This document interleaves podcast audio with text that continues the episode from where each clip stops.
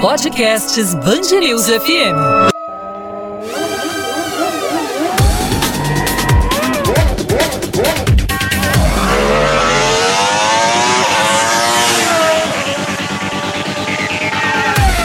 Temporada dois mil e vinte da Fórmula um. Podcast Grande Prêmio da Bélgica.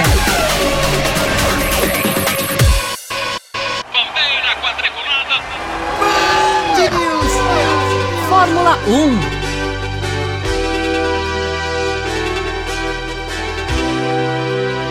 Lá vem Albon também brigando por posições um pouco mais do fundo.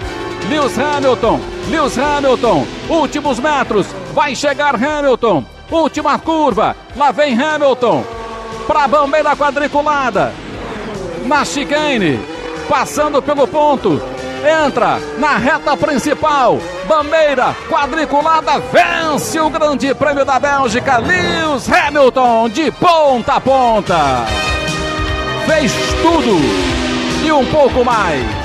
Oitenta e nove vitórias na carreira, e olha só, Ricardo faz a volta mais rápida na última volta e fica com o ponto extra, tirando o ponto que era também de Lewis Hamilton.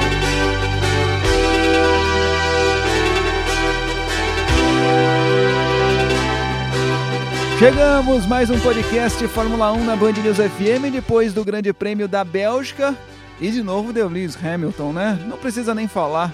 É quase que um pleonasmo falar de Fórmula um, vitória de Lewis Hamilton. Deu Hamilton de novo, Odinei, num Grande Prêmio da Bélgica que não foi lá essas coisas, não foi tão movimentado quanto a gente imaginava, né, Odinei? Mas deu Hamilton de novo, hein? É, pois é, Fábio França, um abraço para você, para todos os integrantes, para os nossos queridos ouvintes aqui do podcast. Você foi simpático, não foi tão movimentado. Foi, é muito chato e monótono esse Grande Prêmio da, da Bélgica. Se esperava muito mais de uma pista que tradicionalmente traz grandes disputas. Até teve alguns pegas e tal, mas lá no pelotão do fundo, enfim, não foi nada daquela... Daquela, daquela paixão para quem curte realmente a Fórmula um, aquelas disputas mais, mais acirradas. Mas enfim, Hamilton mais uma vez deu um show de pilotagem, e para quem curte automobilismo, acompanhar essa carreira do Hamilton, tá vendo e vivenciando a história da Fórmula um. Tá batendo todos os recordes, está conduzindo como ninguém conduziu nos últimos anos. Tá realmente impecável Lewis Hamilton, trazendo resultados extraordinários para o time. E a declaração do Hamilton depois da, do G P, em que ele chegou primeiro, porque ele já está sentindo aquela pressão de que só a Mercedes ganha, só o Hamilton ganha, ele já falou o seguinte depois da vitória de hoje, falou, olha, eu quero dizer que quando termina a corrida, na segunda-feira, a Mercedes toda vai trabalhar para dizer, para tentar ver o que, que dá para fazer de melhor ainda.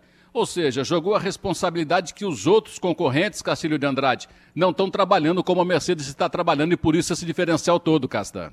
É, é verdade. É, ela não tem culpa nenhuma de ter transformado as corridas, deixado as corridas monótonas nesse, nessas últimas temporadas, inclusive pelo fato de não ter uma adversária, uma equipe adversária à altura, e o Hamilton por não ter um piloto adversário à altura. O adversário dele é sempre o companheiro de equipe dele. Perdeu lá o título para o Nico Rosberg, depois o Bottas é o, o eventual adversário dele. Esse ano até que o Max Verstappen está fazendo alguma coisinha, tanto que está em segundo na classificação do campeonato. Mas o, o que tem que ser feito, na verdade, é seguir a Mercedes. Eu acho que as equipes têm que entender o que ela está fazendo, por que, que ela é tão superior. Eu noto uma, uma, um certo conformismo com algumas das equipes, com a forma com que a Red Bull trata as provas, às vezes, a, a Ferrari então nem se fala. Então até a gente está aí porque sabe que tem que andar perto, mas não dá para chegar. Tem que chegar, tem que trabalhar para chegar. Não tenha dúvida. Só relembrando aqui, para quem não está com a memória tão fresca, Hamilton venceu de ponta a ponta, Valtteri Bottas foi o segundo colocado, Max Verstappen terminou em terceiro, os três que foram ao pódio.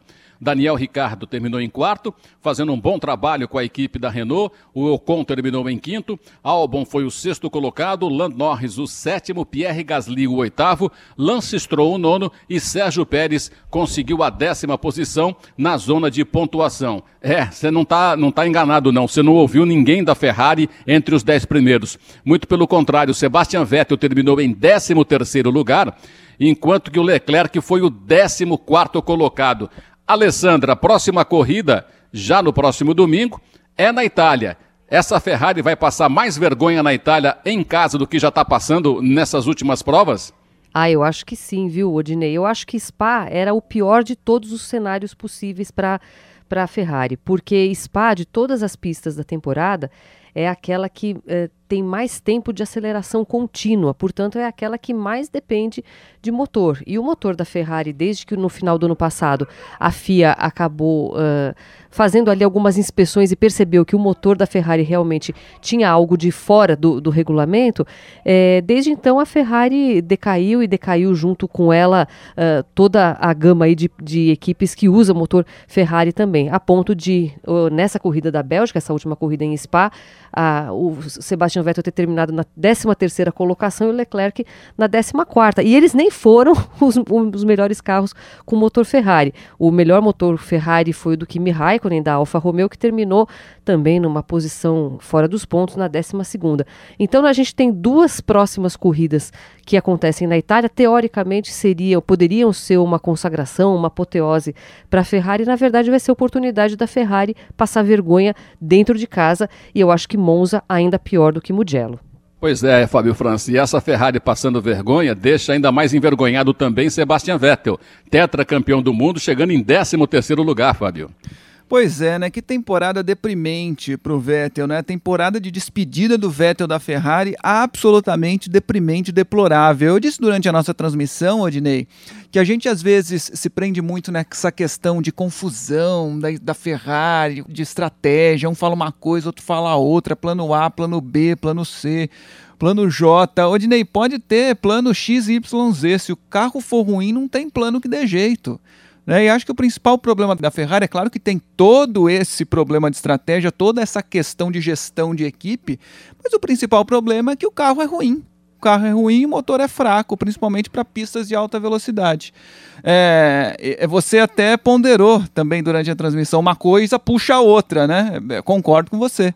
Mas é, a gente tem de ressaltar também que o, o equipamento não é bom. E aí não tem jeito, né, Odinei? Fica difícil. Pois é, Ico, você que já está há tanto tempo na Fórmula um, você lembra de um momento tão ruim assim da Ferrari, não? Não, a Ferrari não teve um momento tão ruim assim. O pior resultado da Ferrari comparável ao de hoje foi em dois mil e dez, mas foi uma corrida atípica em Silverstone em dois mil e dez. A Ferrari até disputou o título com o Fernando Alonso até o final, até a última prova. Então mostra que realmente foi uma... uma prova que realmente tudo deu errado para a equipe, mas a Ferrari está sendo consistentemente ruim. E em pistas em que tem muita reta e que exige um motor, o resultado é pior. E acho que Spa trouxe uma outra novidade, né? A Ferrari não foi o melhor carro com motor Ferrari. O Kimi Raikkonen chegou na frente das Ferraris, correndo com uma Alfa Romeo que tem o motor deles, o que mostra que não é só o motor que está devendo, mas que há um problema muito grave no projeto também do carro da Ferrari.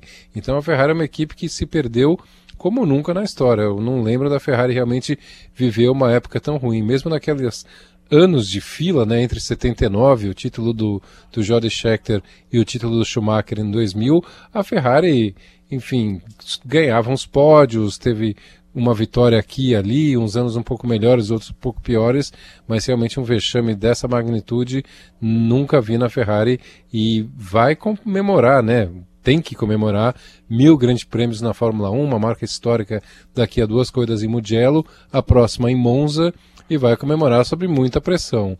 É, eu não estou entendendo a equipe não buscar uma renovada total. Não é só trocar o Binotto, não é ele o único é, responsável, é o principal, tem que ser trocado na minha opinião, mas tem que criar-se um, criar-se um plano claro, porque a Ferrari tem dinheiro, né? A gente estava falando do Hamilton dizendo que a equipe vence, mas a equipe não, não fica tranquila só uh, com as vitórias e não trabalha para vencer mais.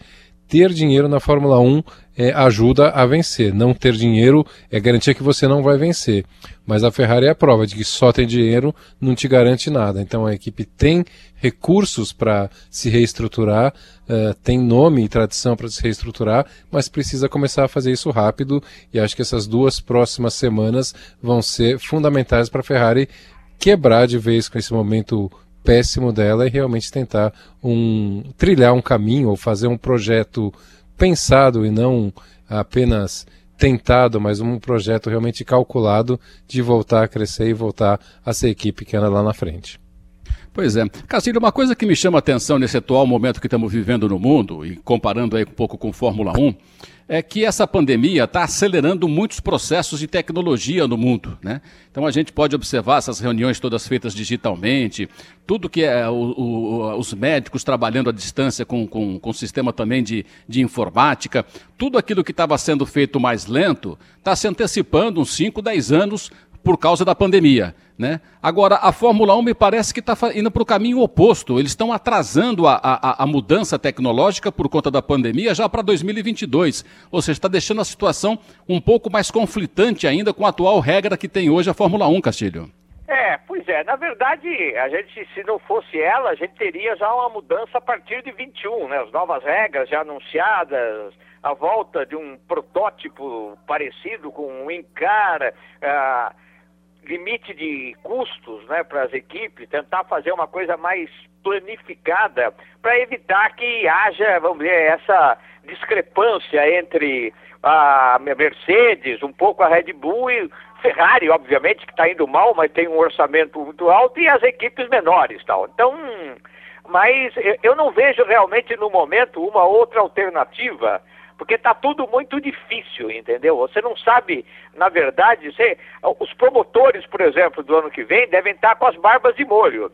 Esse ano a Liberty pagou, né, os custos dessas corridas que estão sendo realizadas, inclusive a, a da Bélgica, de hoje na Bélgica, uh, sem público. Agora, isso, não sei até quanto, até quando isso, a Fórmula um vai suportar isso. Então, eu acho que a questão tecnológica passa por todo o crivo dessa série de, de, essa série de fatos, de elementos que são muito importantes para você fazer o quadro completo da, do que vai ser a Fórmula um daqui para frente. Pois é, agora a G P Brasil ainda não está renovado, né, Castilho? E também T V Globo não renovou o contrato para transmissão da, da Fórmula um na temporada do ano que vem. Outra, outra lacuna aberta aí para o Brasil, né? É, a gente tem, a gente tem duas lacunas, né? A, a Globo... A... confirmou, né, anunciou que não fechou, não entrou em acordo com a Liberty, então não exibirá mais, depois de quatro décadas, as corridas de Fórmula um.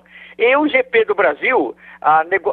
é uma coisa separada, é uma outra negociação, e a princípio, agora que a Liberty definiu finalmente o calendário completo da temporada de dois mil e vinte, as negociações devem ser reabertas para a temporada de dois mil e vinte e um. Então aí então é que a gente vai saber se uh, como ficará a questão do G P Brasil. Uma a, a ideia de que uh, o cancelamento da corrida desse ano pudesse empurrar a prova para o ano que vem, ou seja, o contrato atual teria então como a última prova do ano que vem, não existe. Para ter a corrida do ano que vem, isso depende, obviamente, de um novo contrato entre a Prefeitura Municipal, a Interpub, que é a entidade promotora, e a Liberty Media. Pois é, são detalhes que só o tempo vai nos responder para saber como é que vai ser a Fórmula um para o Brasil a partir do ano de dois mil e vinte e um. Próxima corrida, Monza. Ico, pista de Monza, você acha que pode alterar um pouco esse cenário atual da Fórmula um ou está favorável mais uma vez para Hamilton e Mercedes e, e, e as outras vão ter que correr atrás de todo jeito? Olha, Monza é um circuito com características únicas na temporada, porque ali é só reta e chicane, né? É um circuito que realmente Spa ainda tem um trecho sinuoso, aquele trecho intermediário de Spa, uh, e Monza não tem isso. Então, acho que a tendência é o que a gente viu em Spa, uma Mercedes muito forte, muito favorita. A Renault, que andou bem em Spa, ao contrário de em outras pistas, deve andar bem também em Monza. E uma Red Bull também, claro, sempre na briga e sempre colocando com o Max Verstappen ali. Eu acho que é, mas eu acho que é uma pista que a Mercedes vai ter vantagem, porque o motor Mercedes é o mais potente da atual Fórmula um, o que vai permitir que para as chicanes eles coloquem um pouco mais de asa, digamos assim, do que os outros carros, o que vai dar mais estabilidade também para essa parte do circuito de Monza. Então eu vejo uma prova em que a Mercedes vem com um favoritismo ah, grande, até um pouco maior do que na Bélgica, mas não vai ser um passeio. Eu acho que Monza é o tipo da corrida que dá chance para algum carro surpreender. Acho que a Racing Point, que não apareceu bem nesse final de semana em Spa, é uma equipe que pode também se colocar nessa briga ali no pelotão intermediário, mas na Fórmula um atual a aposta mais segura na Mercedes e o Hamilton aí se aproximando do Schumacher. Faltam duas corridas para o Hamilton igualar o número de vitórias do Schumacher na Fórmula um e as próximas duas corridas são na Itália, a terra da Ferrari, a terra da equipe que consagrou o Schumacher. Pode ser até que a Fórmula um traga essa coincidência histórica curiosa, mas de qualquer jeito Monza, um circuito de altíssima velocidade, acho que o carro da Mercedes, pelo motor que tem e pela possibilidade de chegar mais equilibrada nas freadas das chicanes, é a clara favorita, Odinei. Pois é, mais um cenário, portanto, aí favorável ao time da Mercedes. Alessandra, a classificação do campeonato após Bélgica ficou como, hein? A classificação ficou o seguinte, Odinei, o Hamilton está com cento e cinquenta e sete pontos, liderando, cinco vitórias nesse ano de dois mil e vinte. Na segunda colocação, o Max Verstappen se manteve, agora com cento e dez pontos, portanto, quarenta e sete pontos de vantagem, de vantagem do Lewis Hamilton para o Max Verstappen. E na terceira colocação, o Valtteri Bottas, companheiro de equipe do Hamilton, com cento e sete pontos. Portanto, a gente tem o Hamilton em primeiro com cento e cinquenta e sete, Verstappen em segundo com cento e dez e o Valtteri Bottas com cento e sete. Na quarta colocação aparece o companheiro de equipe do Max Verstappen, o Alex Albon, mas com uma diferença enorme, quarenta e oito pontos em relação a... É, quarenta e oito pontos na classificação e, e uma, uma distância aí grande, porque o Verstappen está com cento e dez e o Alex Albon, portanto, quarenta e oito, mais o dobro da pontuação do companheiro de equipe. E a gente falava há pouco, né, Odinei, sobre a Ferrari. A Ferrari, nesse momento, ela está na quinta colocação no campeonato. A Mercedes lidera com duzentos e sessenta e quatro pontos. A Red Bull tem cento e cinquenta e oito na segunda colocação.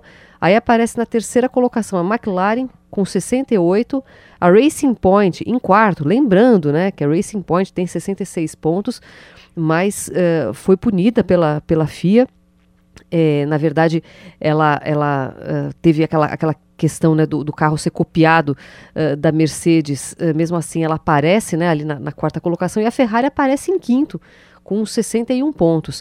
Uh, em termos de história, é, a gente tem que voltar lá para mil novecentos e oitenta, mil novecentos e oitenta e um, para ter uma colocação tão ruim da Ferrari. É, eu, recentemente a gente viu uh, a contratação do Carlos Sainz, e o ano que vem a gente tem uma dupla de pilotos jovens, uh, com Charles Leclerc e Carlos Sainz, e muita gente dizendo, nossa, eu acho que a Ferrari vai é, relembrar aqueles anos de uh, Jean Alesi, Ivan Capelli, mas na verdade que a gente tem que retroceder ainda mais no tempo para pegar uma fase tão ruim quanto essa atual de dois mil e vinte, com Vettel e Leclerc na quinta colocação do Mundial. Muito ruim para a Ferrari mesmo. Não tá fácil, e está todo mundo reclamando. Charles Leclerc mesmo disse que poderia ter sido um dia interessante para o time da Ferrari na corrida do último domingo, mas que acabou sendo um pesadelo. O time da Ferrari realmente não está entregando o mínimo necessário para os pilotos se divertirem na pista.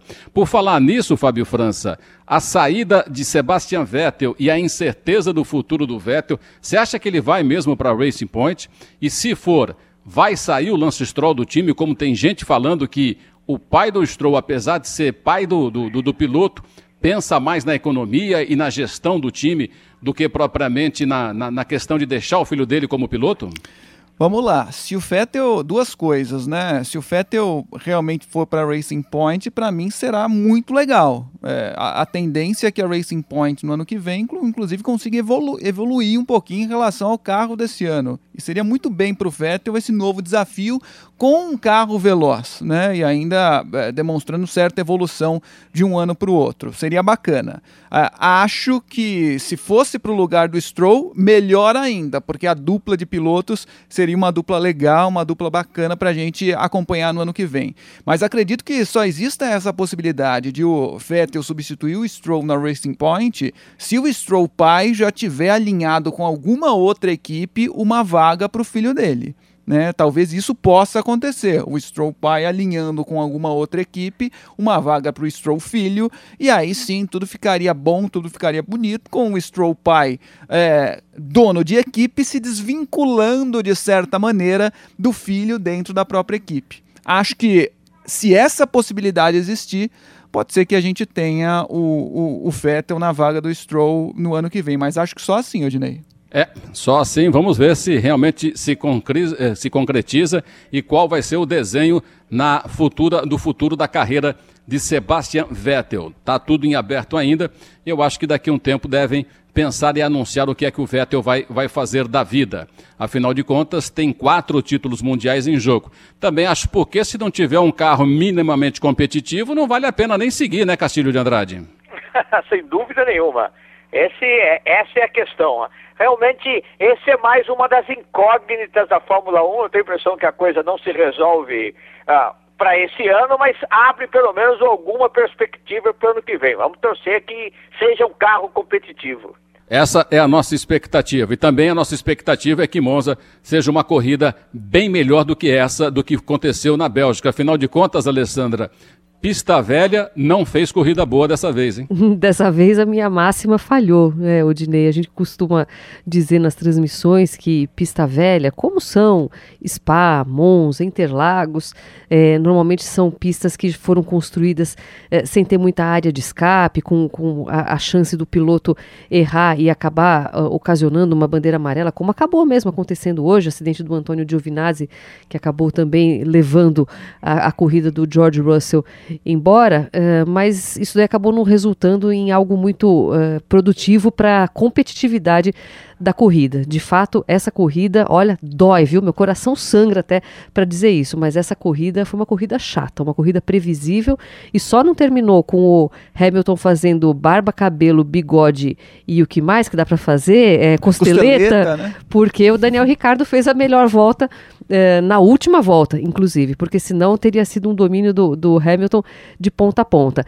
É, eu sempre digo que a gente gosta de ver um, um domínio, uma fase histórica sendo escrita diante dos nossos olhos, mas acho que o Hamilton eh, podia de, de vez em quando dar uma erradinha, pelo menos, né, pra gente ter um pouquinho de emoção. E as outras equipes, eu acho que esse chamamento do Hamilton foi muito significativo hoje. É, não, não nos culpem por sermos é, tão é, é, prevalentes e tão, e tão vencedores, né, é, façam por onde, venham buscar. E a gente tem equipes ali que tem experiência, que tem orçamento e poderiam estar tá tendo resultados muito melhores do que estão uh, obtendo aí nos últimos anos. A Red Bull chegou perto com o motor Honda nesse ano, já melhorou bastante uh, o, o rendimento, mas ainda não consegue acompanhar. A Renault, eu acho que ainda é uma equipe que, embora tenha feito um, um bom resultado, com quarto e quinto lugar nessa corrida, ainda deve pelo tanto de dinheiro que tem também. Então, de fato, Spa dessa vez ficou devendo. Muito bem. Fábio França, acho que já falamos demais pela corrida que teve também. Oh. Daqui a pouco a gente vai, para continuar falando, vamos ter que dar um lenço para cada integrante da equipe,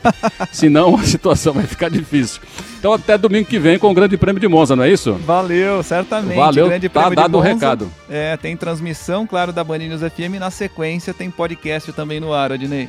Valeu, um beijo, Alessandra, um abraço, Castilho, um abraço, Ico, Fábio França, aos técnicos todo, Adriano, Wesley, Marcelo Cruz, e até domingo que vem com o Grande Prêmio de Monza. BandNews F M acelerando na velocidade do rádio.